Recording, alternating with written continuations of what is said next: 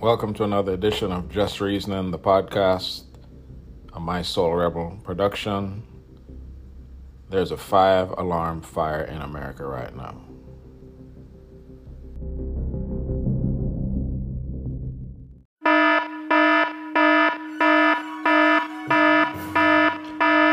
America is burning right now.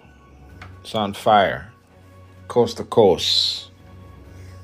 Madness and mayhem, coast to coast. Uh, what started off in Minnesota following the the murder of George Floyd, followed by massive protests, which went from peaceful protests into burning, looting, burning down buildings, burning a police station, you know, many businesses. Uh, what started there, then to every major city within the country, from Los Angeles to Houston to Atlanta to Dallas, Philly, New York, DC, Boston, you name it, any big city. Strictly madness this weekend. Um, what you're seeing is people who are fed up. They're fed up with a whole lot. They're fed up with the overall um, system um, for the benefit of a few while the masses struggle. That is a background theme to all of this. Um, specifically rega- regarding police brutality, you have um, time after time after time where policemen have abused their power, they have killed unarmed um, citizens and have gotten away with it. Uh, that is the thing, the getting away with it. And when that happens time and time again, you know, people march and they protest and they, um, you know, demand that the perpetrators be arrested. And after him and hawing, after a while, they've eventually arrested sometime, sometimes. Um, and then after that, it goes from then things get quiet, you know, because they have to work on, you know, the trial and set the date for the trial and all that. And so normally by the time they get to trying the case, the news is kind of stale, it's old, so people aren't really focused on it. And then more often than not, the police officers get off. And then another uprising again. And so people are tired of that. Uh, and so this what you're seeing is people saying enough is enough. You know, we've tried every other approach. We've tried the peaceful approach and it's not working. Um, I'm not here advocating um, burning down buildings and looting and mashing up windows and you know, you know, burning up police cars and just other cars. I'm not advocating that, but I understand it. You know, Martin Luther King said the riot is the voice of the unheard, right? You know, Martin Luther King, the you know the nonviolent um, um, advocate that he was, even he understood that what you're seeing when people get to rioting and burning and mashing up things is it's because they aren't being heard. So what you're seeing is people's voice not being heard, and this is how they respond. Um, you know, just frustration over the you know the course of the beginning of this country from the foundation of this country. Um, you know, a nation founded on the white genocide of the native Indian population. Uh, that's how the country started. Um, then the country was built on the backs of the white enslavement of black Africans through hundreds of years of slavery. And from that, ever since then, you have this more or less master race of people, you know, as they probably view themselves, trying to maintain their dominance. And so that is evident through policies such as, you know, um, redlining, where you, you know, you starve communities of investment, um, um, you know, from you know, business investment and what have you, from educational policies, you know, where uh, areas that have you know low property values don't get you know funding for schools to the state of education those communities um, and the resource that those schools get is minimal. Um, so you keep those people in these poor areas um, you know with substandard education. And so you know we can, i can go on for a long time listing all the different things that have been done to maintain this master class um, who control everybody else. And it's, it's not by accident, it is by design. So, out of these um, ghettos and um, poor areas that they have, you know, by design created, um, you're going to have poverty. Um, from that, you're going to, you know, with lack of opportunity, and hopelessness and desperation. You're going to have um, crime comes out of that area, and then when crime is in there, then you have police coming in there to you know um, set the people straight, and then the fact that it's now profitable to um, and you know to the new enslavement to imprison um, you know millions of people out of who have resorted to a life of crime out of these conditions under which they um, you know um, were born and grew up in, um, then you're going to have these conditions. And so you're going to have this animosity between the people and police um, across the nation. So that's why you're seeing this uprising across the nation. Is not a Minnesota problem. It is a United States problem. It happens everywhere. Everybody can empathize, you know, and you know with the issue. So you have uprising.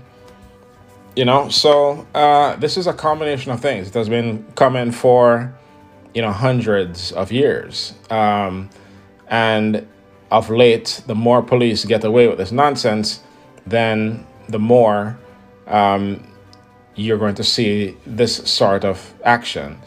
You know, the marching didn't seem to get their attention. The singing, holding hands, didn't seem to get their attention. All these different things didn't get their attention.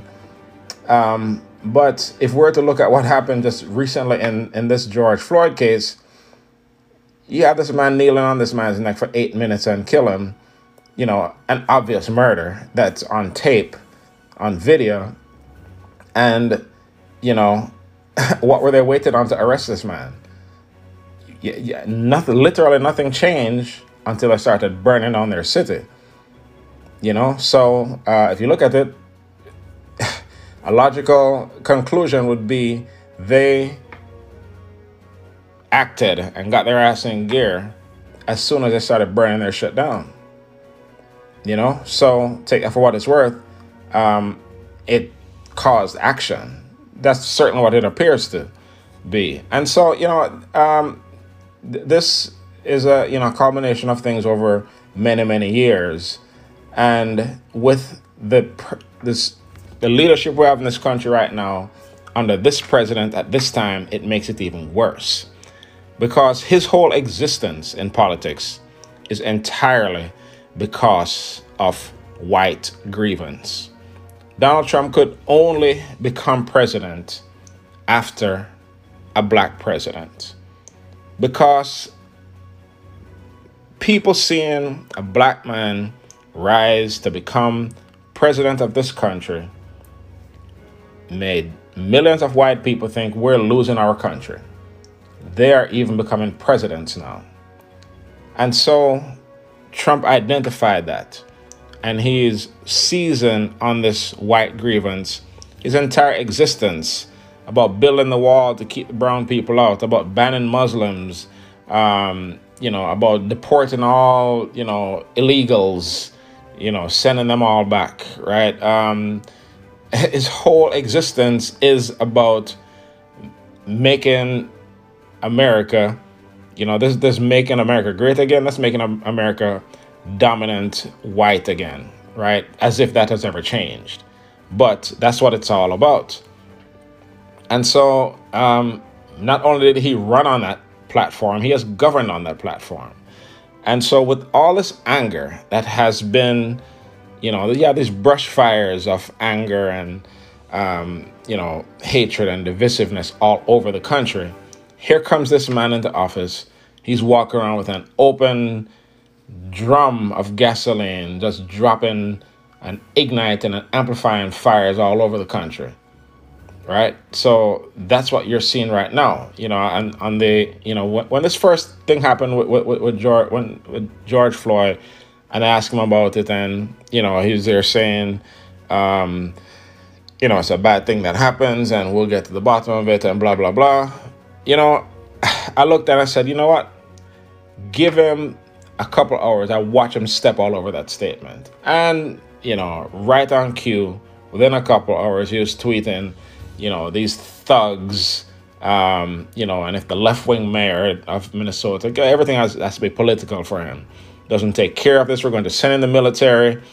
And when the looting starts, the shooting starts, right? So, so, so, so you have that coming from the top of the government. What do you think the reaction is going to be amongst people who are already enraged? It made the shit 10 times worse.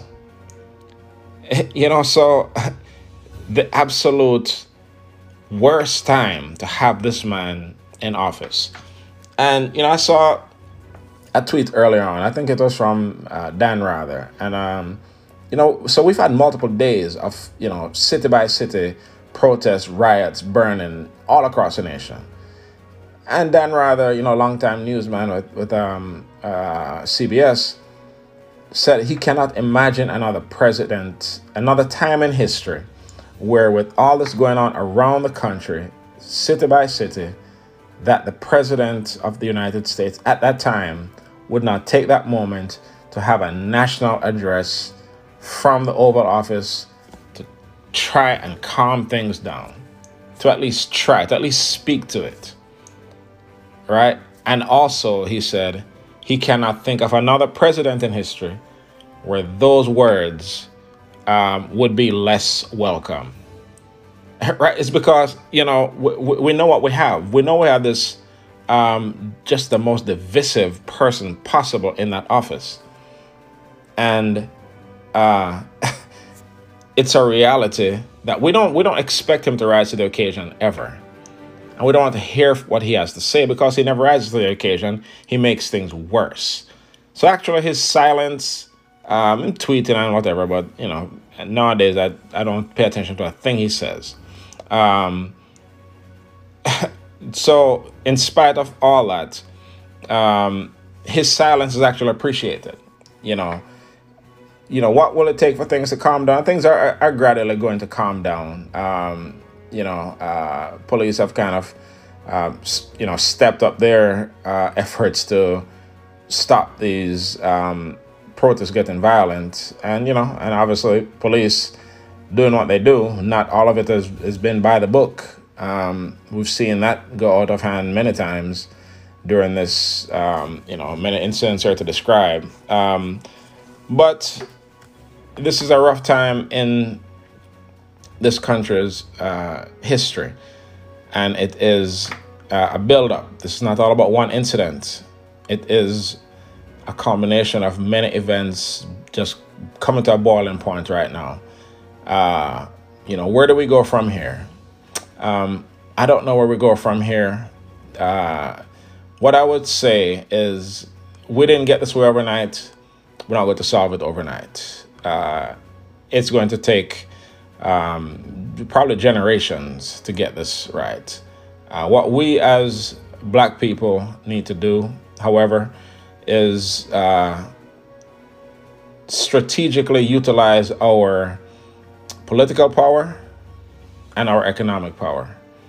Um, we have to put mayors and city council members and police chiefs and district attorneys across every city in the United States um, that hears our voice. And so that don't, that don't happen in one election. That happens in election after election over a long period of time. It takes economic power because it, you know, um, politics is money. Money is politics. So how we spend our money, where we spend our money, who we choose to spend it with, um, and building up our economic base to put some power and some financial muscle behind our voice. Um, those are things that we need to do. So th- those are things within our control. Um, so that's where we should um, place our focus. Um, you know, you know, we're not burning and looting and all, not going to solve anything. But as Martin Luther King said, the riot is the voice um, of the unheard. Um, I hope they heard us now. Now on to the next step. Let's do this. Let's organize, strategize, utilize our political, our economic power, um, take over these cities one by one, put people in offices that hear our voice, that represent our communities, and realize this, this is not going to get fixed overnight. So we're in it for the long haul. But we are powerful people. We've been through a hell of a lot, and we still stand. Um, battered and bruised, but we still stand. Uh, bless up my people. One love.